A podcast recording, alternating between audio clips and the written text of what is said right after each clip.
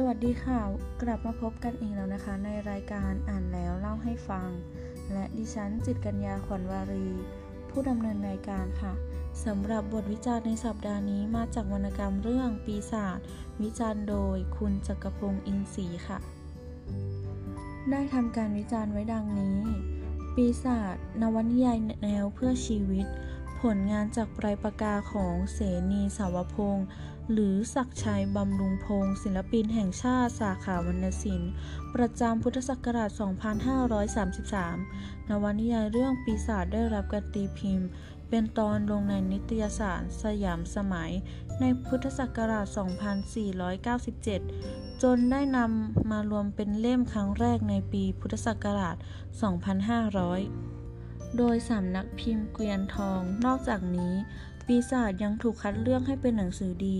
หนึ่งใน 100 เล่มที่คนไทยควรอ่าน นวนิยายเรื่องนี้ อาจกล่าวได้ว่าเป็นเรื่องที่ดีที่สุดของเสนีสาวพงศ์ด้วยกลวิธีในการเล่าเรื่องที่มีความแปลกใหม่ รวมถึงสำนวนภาษาที่มีการร้อยเรียง อย่างประณีตบรรจง จนความหมายอันลึกซึ้ง และคมคาย จนเกิดเป็นวรรคอมตะที่ว่า ผมเป็นปีศาจที่การเวลาได้สร้างขึ้นมาหลอกหลอนคนที่อยู่ในโลกเก่า ความคิดเก่าทำให้เกิดความละเมอหวาดกลัว และไม่มีอะไรเป็นเครื่องปลอบใจท่านเหล่านี้ได้ เท่ากับไม่มีอะไรหยุดยั้งความรุดหน้าของการเวลา ที่จะสร้างปีศาจเหล่านี้ให้มากขึ้นทุกทีปีศาจเป็นเรื่องราวเกี่ยวกับการต่อสู้ระหว่างความเชื่อค่านิยม ของคนที่มีระบบคิดแบบเก่า กับความคิดของคนรุ่นใหม่ที่อยากจะเห็นสังคมเปลี่ยนแปลง ซึ่งในเรื่องนี้คนที่อยู่ในชนชั้นปกครอง รู้สึกว่าตนมีศักดิ์ศรีความเป็นมนุษย์สูงกว่า และมองว่าการที่ชนชั้นล่างพยายามจะเปลี่ยนแปลงฐานะของตน เป็นการตีตนเสมอท่าน เป็นการกระทำที่ผิดวิสัยและไม่เหมาะสม ด้วยเหตุนี้นวนิยายเรื่องปีศาจ จึงสะท้อนภาพความเหลื่อมล้ำในสังคม ในเรื่องการแบ่งชนชั้น ระหว่างคนรวยกับคนจนอย่างชัดเจน เสนีสาวพงษ์ไม่เพียงแต่ถ่ายทอดเรื่องราวที่สะท้อนความได้เปรียบเสียเปรียบของคนในสังคมเท่านั้น หากแต่ยังแฝงทัศนคติและอุดมการณ์ที่แรงกล้า ผ่านตัวละครออกมาอย่างสร้างสารรค์และทรงพลัง ดังเช่น สาย สีมาตัวละครเอกของเรื่อง ซึ่งถือว่าเป็นตัวแทนของคนที่เป็นชนชั้นรากหญ้า เกิดในครอบครัวที่ยากจน แต่สามารถเปลี่ยนแปลงฐานะของตนเอง โดยการได้รับการศึกษาและสุดท้ายก็มีอาชีพที่มั่นคง อีกทั้งได้นำความรู้ความสามารถที่ตนได้ร่ำเรียนมา ไปช่วยเหลือผู้อื่นอีกด้วย หรือตัวละครที่ชื่อรัชนีซึ่งเกิดในตระกูลสูงศักดิ์อาศัยอยู่ในปราสาทหลังใหญ่ แต่ถ้าว่าสุดท้ายรัชนีเลือกที่จะเดิน จากปราสาทเพื่อไปช่วยเหลือสังคมในชนบท โดยไม่หวั่นเกรงต่อความยากลำบาก นอกจากนี้ยังมีตัวละครอีกหนึ่งคู่คือนิคมและกิ่งเทียน ทั้งคู่เมื่อเรียนจบจึงเลือกที่จะออกไปปฏิบัติหน้าที่ในพื้นที่ชนบทเช่นกัน ดังประโยคที่ว่า ที่ที่ลกย่อมต้องการคนถังมากกว่าที่ที่เตียนแล้วเป็นธรรมดา นี่เป็นการเปรียบเทียบและถือว่าตัวละครแสดงเจตจำนงออกมาอย่างชัดเจน หากพิจารณาตัวบทของวรรณกรรมให้ดีแล้วจะเห็นว่า ผู้เขียนพยายามแสดงอุดมการณ์อะไรบางอย่าง หรือพยายามบอกแนวคิดสำคัญเกี่ยวกับสิ่งที่จะทำให้สังคม เกิดการเปลี่ยนแปลงในทางที่ดีขึ้นจากทฤษฎีความยุติธรรมของจอห์นรอน นักปรัชญาการเมือง รอนมีแนวคิดว่าทุกคนควร แบกรับโชคชะตาร่วมกัน ด้วยการช่วยเหลือคนที่ยากจนที่สุด และเสียเปรียบที่สุดในสังคม เพราะทุกคนน่าจะเห็นพ้องต้องกันว่า ถ้าบังเอิญตนเกิดมาเป็นคนจนก็จะเดือดร้อนมาก จากทฤษฎีข้างต้นหากนำมาใช้ในการอธิบายอุดมการณ์ของตัวละครในนวนิยายเรื่องปีศาจคือสายสีมา รัชนี นิคม และกิ่งเทียน เกี่ยวกับอุดมการณ์ที่จะสร้างสารรค์สังคมให้ดีขึ้น สามารถอธิบายได้ดังนี้ สายสีมาเป็นคนที่เกิดในชนชั้นล่าง พ่อแม่เป็นชาวนาแต่ถ้าว่าวันหนึ่งเขาได้รับโอกาสจากมหาจวน ซึ่งเป็นพระได้ขอเขามาเลี้ยง เขาย้ายเข้ามาอยู่ในวัด กับมหาจวน สายสีมาได้เรียนหนังสือและสอบเป็นทนายความในที่สุด เขาสามารถเปลี่ยนแปลงฐานะของตนจากชนชั้นล่างมาเป็นชนชั้นกลางของสังคม แต่แล้ววันหนึ่งสายสีมาก็ต้องพบกับความหนักใจ เมื่ออดีตพระอาจารย์คือมหาจวนหลังจากศึก จากพระก็มีครอบครัวใหม่คุณนายมะลิ ซึ่งมีอาชีพตกเงินกู้ มหาจวนมาขอความช่วยเหลือจากสายสีมา โดยการให้สายสีมาฟ้องลุงหนี้เพื่อยึดที่ดิน เมื่อสายสีมาดูรายชื่อ ผู้ที่จะต้องฟ้องเขาต้องพบกับความประหลาดใจ เพราะรายชื่อนั้นเป็นคนที่เขารู้จักเเป็นญาติพี่น้องที่อยู่บ้านนอก สายสีมาจึงปฏิเสธการช่วยเหลือ มหาจวนเป็นเหตุให้มหาจวนต้องกล่าวว่า ไอ้ปีศาจคนนี้มันอกตันยูฉันอุปถัมภ์มันมาแท้ๆ มันเนรคุณ การกระทำของสายสีมาถูกมองว่าเป็นคนอกตันยู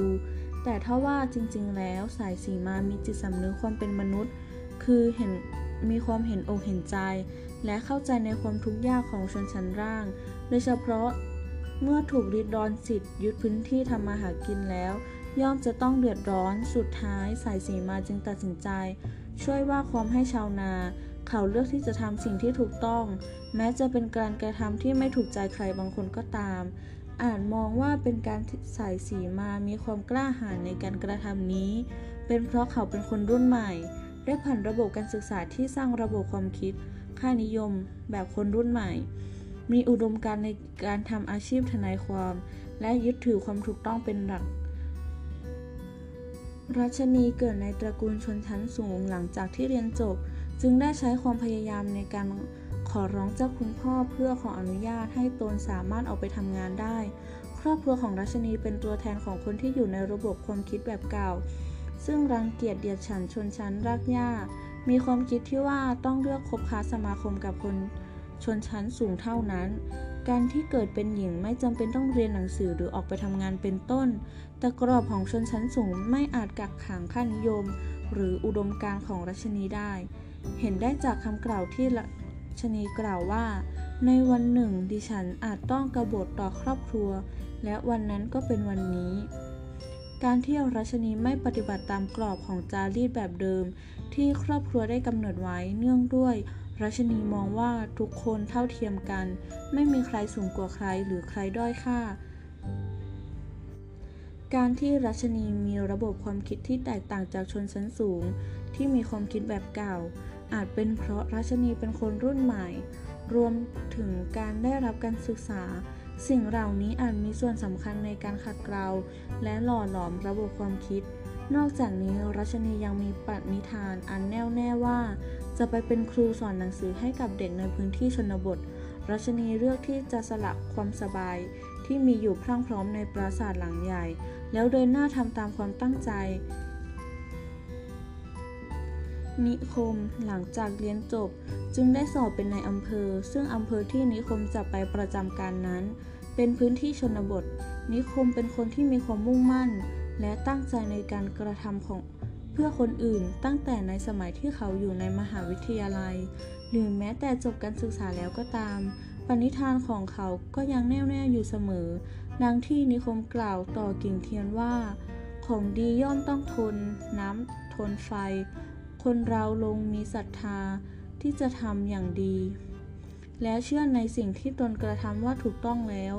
ย่อมต้องต่อสู้เพื่อความดีและความถูกต้องนั้นจนถึงที่สุด เป็นสิ่งสะท้อนให้เห็นถึงความมุ่งมั่นเด็ดเดี่ยว ในการจะสร้างความดีและความถูกต้องเพื่อคนอื่น ซึ่งในนวนิยายเรื่องปีศาจนิคมอ่านไม่ได้ถูกกล่าวถึงมากนัก แต่ก็เป็นตัวละครตัวหนึ่ง ที่เป็นภาพแทนของคนรุ่นใหม่ ที่จะนำความรู้ความสามารถของตนไปช่วยเหลือผู้อื่นนำสิ่งที่ตนเรียนมาไปพัฒนาในพื้นที่ชนบทที่มีความเดือดร้อนขาดขาดแคลน พื่อให้เขามีคุณภาพชีวิตและการเป็นอยู่ที่ดีขึ้น กิ่งเทียนผู้อาภัพพ่อต้องอาศัยอยู่กับแม่ และแม่ต้องทำงานหนักเพื่อส่งให้กิ่งเทียนได้เรียนหนังสือ กิ่งเทียนเริ่มสำนึกถึงบทบาทหน้าที่ของตน จากคำของแม่ที่ว่า มือของกิ่งนุ่มกว่ามือของแม่เพียงคำกล่าวของแม่ไม่กี่คำทำให้กิ่งเทียนรู้สึกได้ว่า เขาจะต้องช่วยแบ่งเบาภาระของแม่ ตามสภาพที่ตนพึงทำได้คความมานะและความอดทนทำให้กิ่งเทียนสามารถเรียนจบ และรับราชการครูได้ในที่สุด หลังจากนั้นกิ่งเทียนตัดสินใจไปเป็นครูในพื้นที่ชนบท ด้วยกิ่งเทียนอาจจะเห็นว่า ในพื้นที่ชนบทย่อมจะมีความเดือดร้อน และความต้องการมากกว่าที่อื่นเป็นธรรมดา รวมถึงการที่กิ่งเทียนเคยลำบากมาก่อน อาจจะมองเห็นว่าสิ่งที่จะทำให้คุณภาพชีวิตของเราดีขึ้นก็คือการศึกษา ดังนั้นกิ่งเทียนจึงเลือกที่จะไปเป็นครูในพื้นที่ห่างไกลความเจริญ จะเห็นได้ว่าตัวละครในนวนิยายเรื่องปีศาจที่ยงมาอธิบายคือ สายสีมา รัชนี นิคม และกิ่งเทียน ถึงแม้ว่าตัวละครทั้ง 4 ตัวจะมีความแตกต่างกันทั้งด้านฐานะ ความเป็นอยู่และชาติตระกูลแต่เมื่อคนเหล่านี้ได้เข้ามาศึกษาในระดับมหาวิทยาลัย ได้รับการอบรมสั่งสอนทำให้ เขาเป็นคนยุคใหม่ มีระบบความคิดแบบใหม่ ทำให้เกิดสิ่งหนึ่งที่พวกเขามีเหมือนกันก็คือ ค่านิยมและอุดมการณ์บางอย่าง ที่อยากจะทำสิ่งที่ดี สิ่งที่ถูกต้องและเป็นประโยชน์ต่อสังคม สิ่งที่สำคัญคือการได้นำความรู้ความสามารถ ไปใช้ในพื้นที่ชนบทห่างไกลความเจริญ ซึ่งพวกเขาไม่ได้คำนึงถึงตนเองในแง่ของความลำบากในทางกลับกันพวกเขานึกถึงแต่การกระทำเพื่อคนอื่น ซึ่งจากการวิจารณ์โดยใช้ ทฤษฎีความยุติธรรมของจอห์นลอน มาอธิบายถึงค่านิยมอุดมการของตัวละครจะทำให้เราเข้าใจวิธีคิด อันส่งผลโดยตรงมาสู่การกระทำจากทฤษฎีความยุติธรรม คือการรับผิดชอบต่อสังคมร่วมกัน โดยการที่ช่วยเหลือคนที่มีความเดือดร้อนที่สุดก่อน หรือมีความเสียเปรียบที่สุด จะเห็นได้ว่าตัวละครทั้ง 4 คน ได้มีอุดมการณ์ในการสร้างสรรค์สังคมให้ดีขึ้น และเลือกที่จะช่วยเหลือผู้คนในพื้นที่ชนบทก่อน ไม่ใช่เพราะเป็นการเลือกที่รักมักที่ชังแต่อย่างใด หากแต่เป็นการพิจารณาแล้วว่า การช่วยเหลือนั้นจะต้องช่วยเหลือผผู้ที่เดือดร้อนที่สุด หรือเสียเปรียบมากที่สุดก่อน เพื่อให้พวกเขามีคุณภาพชีวิตที่ดีขึ้น รู้สึกถึงความยุติธรรมในสังคม ความยุติธรรมในโอกาสที่คนคนหนึ่งในสังคมพึงมีและพึงได้ ผ่านมาแล้ว 63 ปีที่นวนิยายเรื่องปีศาจถูกตีพิมพ์ขึ้น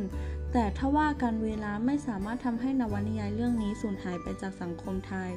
อาจเป็นเพราะแนวคิด หรือแก่นเรื่องมีความเป็นสากล จึงทำให้นวนิยายเรื่องนี้ ถูกกล่าวถึงเสมอ บางท่านอาจมองว่านวนิยายเรื่องปีศาจเป็นวรรณกรรมรับใช้อุดมการณ์หรือเป็นวรรณกรรมเพื่อแสดงพลังบางอย่างทางการเมือง แต่สำหรับผู้วิจารณ์กลับมองว่า ปีศาจอาจไม่ใช่เครื่องมือที่ใช้ปลุกระดมทางการเมืองแต่อย่างใด แต่ปีศาจเป็นเสมือนกระจกบานใหญ่ที่สะท้อนความจริงในสังคม ตราบใดที่สังคมยังมีความเหลื่อมล้ำ ตราบใดที่ยังมีมีพื้นที่ชนบท ตราบใดที่ยังมีความแตกต่างทางการศึกษา ตราบใดที่ยังมีคนที่รวยที่สุดและคนที่รวยจนที่สุดนวนิยายเรื่องปีศาจก็จะยังคงถูกกล่าวถึงอยู่เสมอ หากในวันนี้ไม่มีใครคนใดคนหนึ่ง ตั้งข้อคำถามเกี่ยวกับความเหลื่อมล้ำในสังคม อาจจะไม่ใช่คำถามที่ว่าสังคมไทยมีความเหลื่อมล้ำหรือไม่ แต่เราควรตั้งคำถามในประเด็นที่ว่า เราจะสร้างความยุติธรรม และล้างความเหลื่อมล้ำให้หมดไปจากสังคมไทยได้อย่างไร จบไปแล้วนะคะสำหรับบทวิจารณ์จากวรรณกรรมเรื่องปีศาจ คุณผู้ฟังรู้สึกอย่างไรบ้างสามารถติชมเข้ามาได้ และวันนี้สวัสดีค่ะ